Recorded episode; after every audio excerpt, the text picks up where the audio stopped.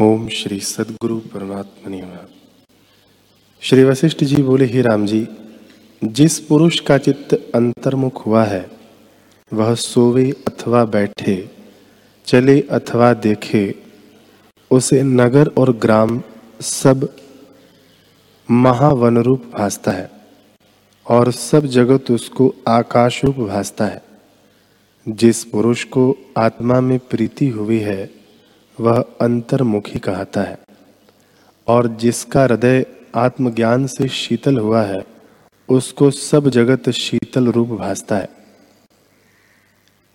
वह जब तक जीता है, तब तक विगत ज्वर होकर जीता है।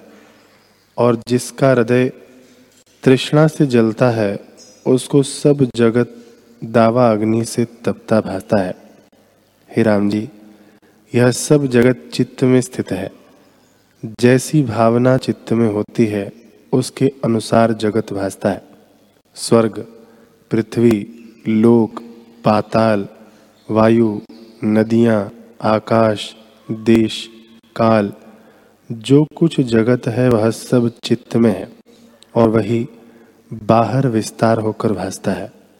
जैसे वट के बीज से वट फैल जाता है, तैसे ही चित्त में जगत का विस्तार होता है।